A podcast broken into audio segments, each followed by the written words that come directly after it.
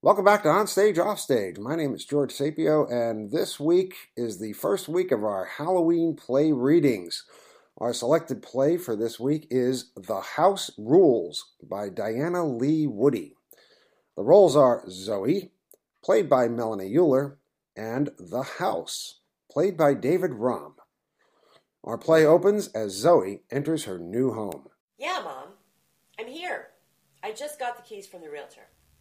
Sure, next week is fine. The rest of the furniture should be here by then. Okay. Talk to you tomorrow. I think I'll just make a sandwich and go to bed.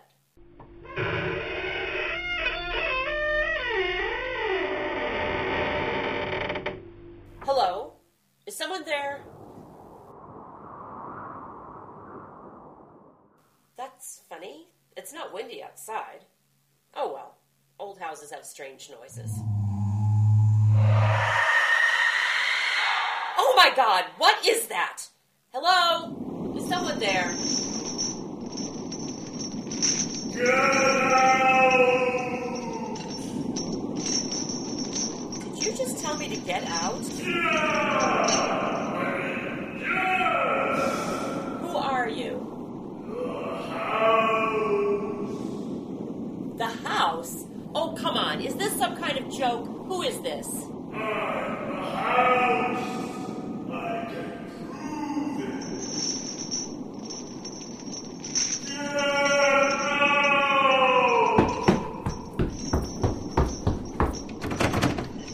I can't. The door's locked. If you want me to get out, unlock the door so I can get out. What? You did just tell me to get out, didn't you? Yeah! But I didn't really mean it. It was just, you know, talk. I don't see how why you have to take it so literally. Well, as a rule, I don't usually have conversations with disembodied voices in houses. I've seen enough horror films to know that if a house tells a person to get out, they should get out. But that's not the way it works. You're not supposed to actually get out. You're supposed to be frozen with fright or, or running upstairs into the attic. Running upstairs into the attic? Why would I do that? That's the worst place to go. I'd be a sitting duck. Okay, uh, what about trying trying to call someone and the phone disconnects mysteriously as you're trying to explain what's going on to the operator at a freakishly slow pace? That sounds like one of my nightmares. There you go. You're getting into the spirit of things. Your nightmares have come true. Fear in the world are you doing? I'm being spooky. Does that frighten you? No, not anymore. Now it just kind of seems silly. Silly. I'll have you know, I send chills down the spine of thousands of women. Well, I just think you're being rude. If you really wanted me to leave, you could have said it in a much nicer way. No, no, no, you're not getting it. I don't want you to leave. I want you to be gripped by fright and screaming and hiding and and. You know, for a haunted house, you're pretty needy. Is that all I am to you? A house? Yes, you are a house. A creepy, needy, talking haunted house, and frankly, I'm not sure I'm comfortable with that. Then why don't you go? Because you locked the door. If I didn't lock the door, you'd leave. What? That doesn't even make sense. What do you want? Do you want me to leave or not? I was kind of hoping you'd run up into the attic. What is it with you in the attic? Look, this is ridiculous. You're an inanimate object. I don't even know why I'm talking to you. This is not logical. Why can't you be like the other women? Other women? What other women? Ooh, that got you going. Yes, there are other women. Someone's jealous. Why would I be jealous of you haunting other women? Methinks thou dost protest too much, Patrice. Patrice? Who's Patrice? Oops. Did I call you by another woman's name? Jealous now. No, I'm not jealous. And you know what else? I'm not going to get out, and I am not going to run up to the attic. This is my house, and you are going to stop this nonsense immediately. Have I made myself clear? Zoe! You know my name? Yes, I know your name. I know a lot about you. Does that freak you out? No. You probably heard the realtor use my name.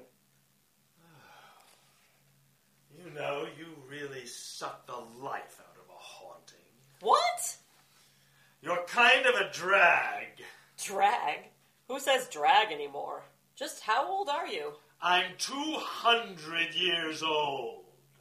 And I think I look pretty good for my age. Well, yeah, you do. Really? Yeah, sure.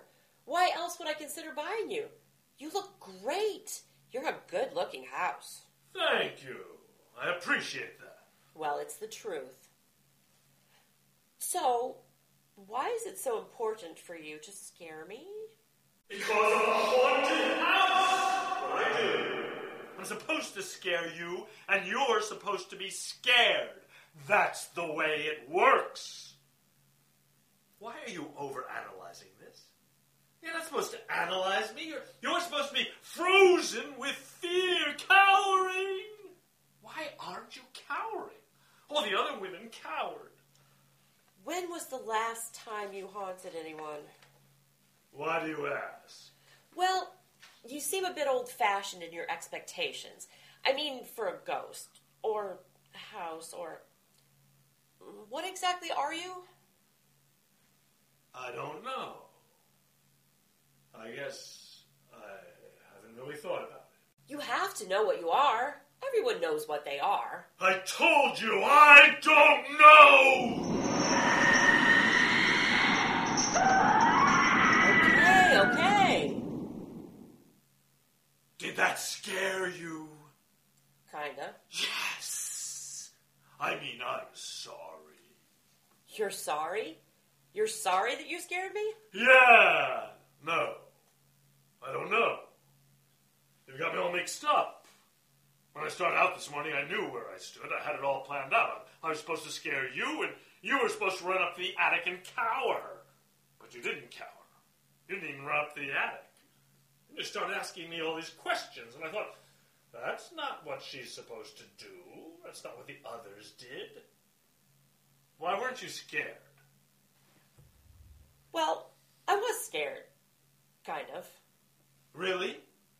Because just don't know how to read you, Zoe. Welcome to the 21st century. Oh, this was a mistake. The other houses were right. You can't go back. Nobody gets frightened anymore. The world is too sensible for me. I have no purpose anymore. I give up. Don't be so down on yourself. It's not you, it's me. I'm a sensible person. That's who I am. And you're a haunted house who has certain expectations based upon your past experiences. I get it. But I've made up my mind. I'm not giving up on this house. I mean, you. I've spent my life savings on you, and even if I do get my money back, because my realtor should have disclosed that my new house is haunted, the simple truth is, I love this house. I mean, I love you. Really? Yes. I fell in love with you the minute I saw you. The wraparound porch, the stone exterior, the gabled archway. You took my breath away. I did? Yes. You're an amazing house. And I need you. This is an important step in my life. You never forget your first house. Are you crying? No. Maybe. It's just that I've never had anybody tell me they before. Well, maybe if you didn't frighten people, they might. But it's what I do. Yeah, I get it. And we're going to work through this together. You and me, human and house. I'll help you get over your haunting habit. Sounds like you're, trying to change me. All houses need a little remodeling. Okay.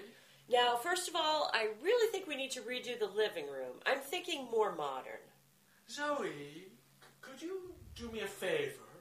I guess.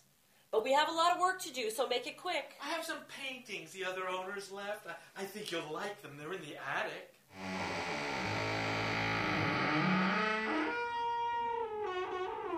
Seriously?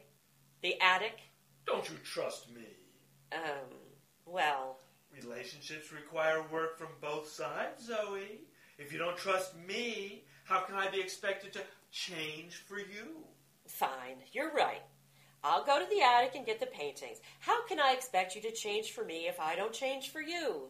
Trust is a two way street.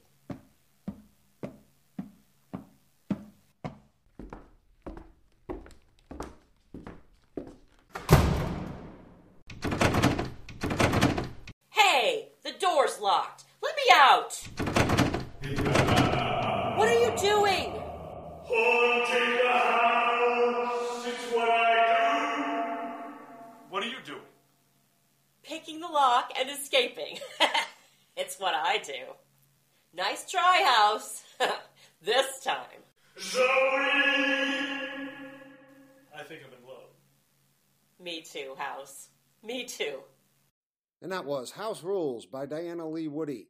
This is On Stage Off Stage. I'm George Sapio, and you are listening to WRFI Ithaca Community Radio. And this is week one of our 2014 Halloween play readings. We caught up with our first playwright, Diana Lee Woody, and of course, we had to ask her about the stressing of logic in Zoe's character and where that came from. Yes, I'm a physicist, and I also have a biology and chemistry background for undergraduate. So I always like to put those things and pepper them in my stories. Okay, so what kind of physics do you do you work in? Uh, I work in the aerospace industry. Okay, um, a little more specific because that's Uh, kind of a kind of or is it classif is it classified, Diana? Uh, well, no, I'm just the quintessential rocket scientist, I guess, if you want to say that. Folks, we actually have a rocket scientist on the show today. I am so thrilled. You briefly mentioned that this somehow works its way into your writing or affects other parts of, of your creativity. Well, I, I started out pretty much writing stories involving scientists, and because that's what I know, and scientists having uh, romantic comedy, scientists making uh, youth potions, scientists dealing with actors, because I also do some acting too, and improv and writing. So I kind of take all the spectrum. So I just seem to always, without even trying to, put some physics, biology, or chemistry in there too. Would you classify your work as science fiction in a way? Not necessarily, because the other stories I've done have been horror and uh, comedies. I would say overall, my main theme is comedy. I just like to write stories that make me laugh, and hopefully other people. I think taking improv classes really helped work with the uh, writing laughter story, writing comedies. How long have you been taking improv? About well, here I've been taking it since 2005, and um, and then a couple of years before that when I lived in Ridgecrest, a small, a very small desert town. Gotcha. Do you perform improv? I mean, do you do shows, that sort of thing? Hmm Yeah, I work with uh, Improv for the People right now, and we do shows like once or twice a year. I mean, that's to me. That's how do you manage doing that? Did did it frighten Well- you in the beginning? You get used to it. Uh, how do you how do you deal with that? Well, honestly, I've done acting, and um, part of the reason I went into physics and into improv instead of acting or biology is that I just don't have a memorization for details or a good memory for details. So I'll remember lines, but then I'll kind of forget parts of them. But with improv, I can kind of make it up, you know. Or with physics, it's not a lot of memorizing a lot of details. It's kind of solving problems. So the improv is kind of like an extension of that. It's just solving problems and just kind of listening to people, and that, that's that's the kind of fun part for me. You're talking about improv, making it up as you go along. Okay, reacting to whatever is being thrown at you in that particular moment. In a sense, it's very, you know, Meisnerish, that sort of thing. To me, physics is one of those things where everything follows certain rules and everything has to follow those rules. You've got formulas, you've got, you know, F equals MA, you've got uh, E equals MC squared. And how does that work with you? And how do you balance one off against the other? Well, I think they're both similar because it's kind of creative. Like engineering might be has more precise. This is the rules, and this is what we want to get. One thing I learned in in uh, grad school is that they're going to give you problems and you're not going to know what the answers are. There really aren't any definite answers. In fact, there aren't even answer books that you have to find someplace else. So you're kind of brought with the idea of, uh, or starting with the idea of, you have to solve a problem, and that's science too. That any kind of science experiment, you're going to to solve a problem, and you may or may not find the answer. People work on things for 20, 30 years, so you kind of have to be creative and say, well, we take this and we put this with this, and maybe we've got that. There's really no eureka moments. It's more of like, what was that? How, let's figure that out. So I find it's the same thing with improv or with writing, actually, is that you're given these little uh, facts, maybe like the F equals ma, or this is the way humans react to things, and then you have to work with that. But then, it, then that's the creative part of making it um, something unique, but still within the confines of the rules, which would be the F equals ma, or the uh, well, this is just what humans do or do not do. Because when you try and get down to what humans do or not do, forget it. It's you know anything goes. I mean, that's kind of why we have theater in the first place, just to show us the the unpredictable, strange, you know, weird side of our natures. How'd you get started writing plays? Well, I've done it ever since I was a kid. Actually, every time I've wanted to. Uh, assess a situation or something got a little bit too much or coping or anything, I'd make a, a parody of it. So I've been, basically been doing this since I was a little kid. I took a year off from uh, doing the rocket scientist to go to the New York Film Academy uh, in Universal Studios. Okay. And yeah. and I was doing acting there, acting for film. And someone said, "You talk like a writer. You should go to UCLA and get a screenwriting program or something, which I did, and I've got a certificate writing screenplays then. But it's always been my idea of fun. And this year, uh, a friend of mine said, Well, if you're doing this for fun, why don't you start submitting things? And that's when I just started submitting things. Well, you've had actually some decent results with your submissions. What was your first one? The first one was Irreconcilable Similarities. That was about dealing with my ex-husband who came out of the closet and, and us wanting to be still best friends and it was a comedy written around that because we had too many similarities so it was instead of irreconcilable differences is irreconcilable similarities so that was kind of the impetus for writing is is just kind of write about that make a comedy out of it i notice at least in house rules um, you have a you feature a very strong female protagonist. Is this is this a theme that runs through your work? I, you know, people say it does, and I think I play with both parts because I like to balance the creative side and then balance the very logical side. And so sometimes the guy will be the logical one, sometimes the girl will be the logical one. But I like that balance of the two, I guess, because I have both sides myself that I battle with or whatever I have the arguments with. But um, yeah, usually just the I wouldn't know if it's really strong, but it's just logical. Like I like my female characters. I guess they're kind of like me, so they just think logically. And for house rules, um, I just thought it was always funny that when a house actually yells "Get out!" to you, white people don't get out. it just doesn't sensible to me.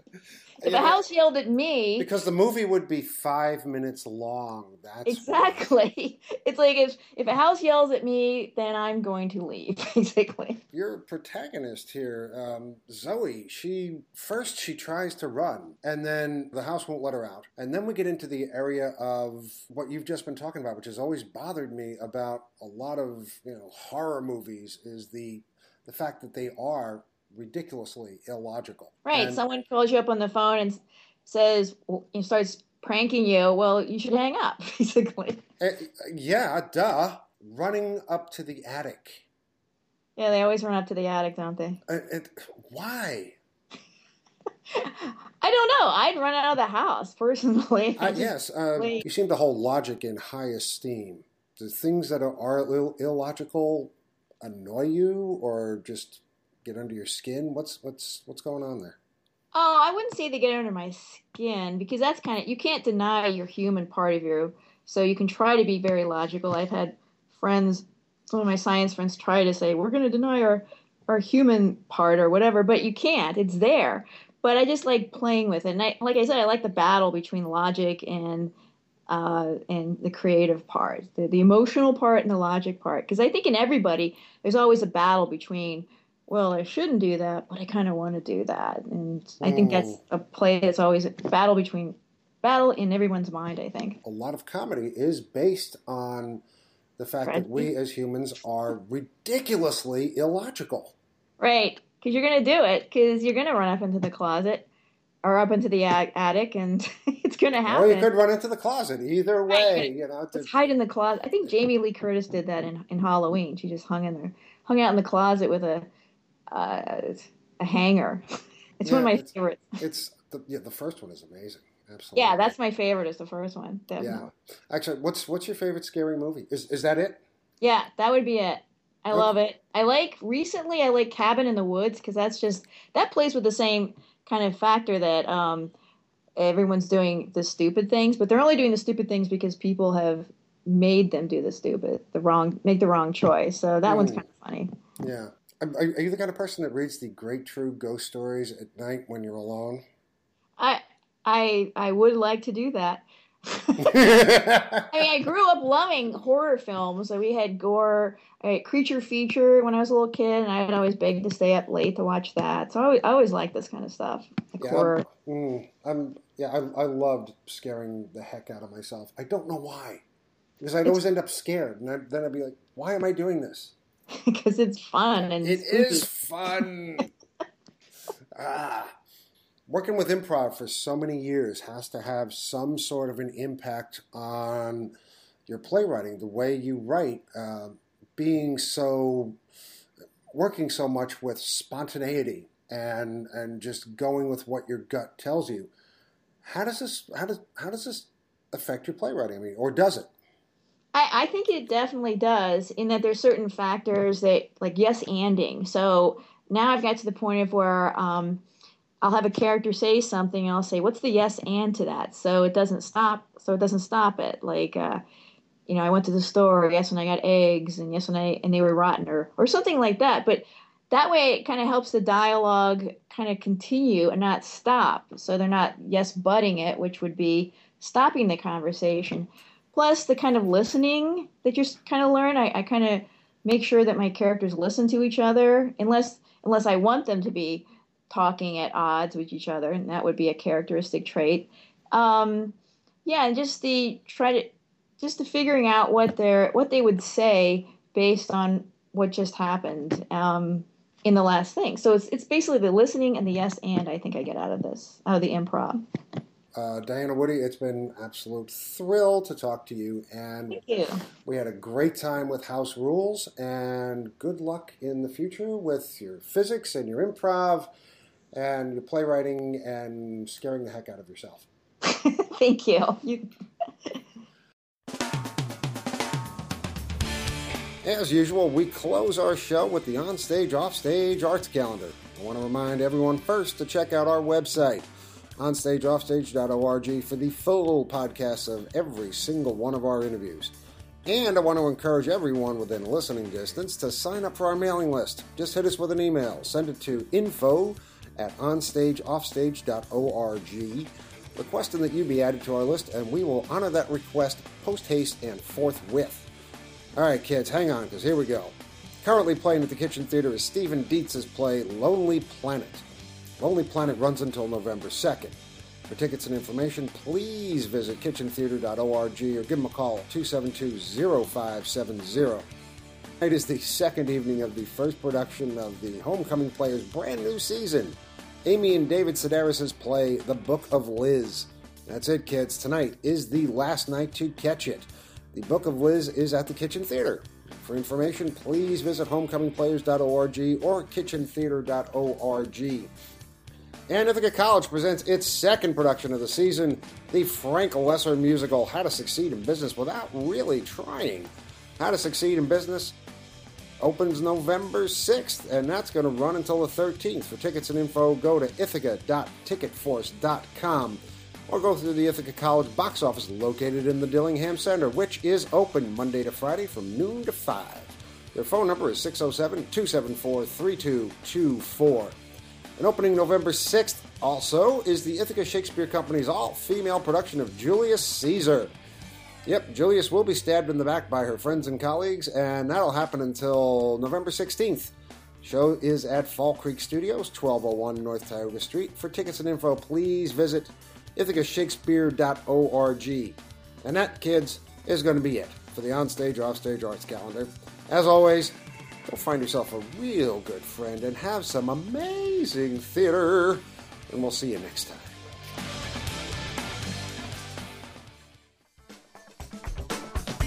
Onstage Offstage is produced and hosted by George Sapio and aired on WRFI Community Radio 88.1 Ithaca, 91.9 Watkins Glen. Air times are Tuesdays at 6:30 p.m. and Thursdays at 7:30 a.m. New shows are every second and fourth week of the month with rebroadcasts on the first and third weeks. All shows are archived at onstageoffstage.org. For information, email us at info at onstageoffstage.org. Find us on Facebook and Twitter. Onstage Offstage, radio for theater geeks. Oh, and, and real people too, of course.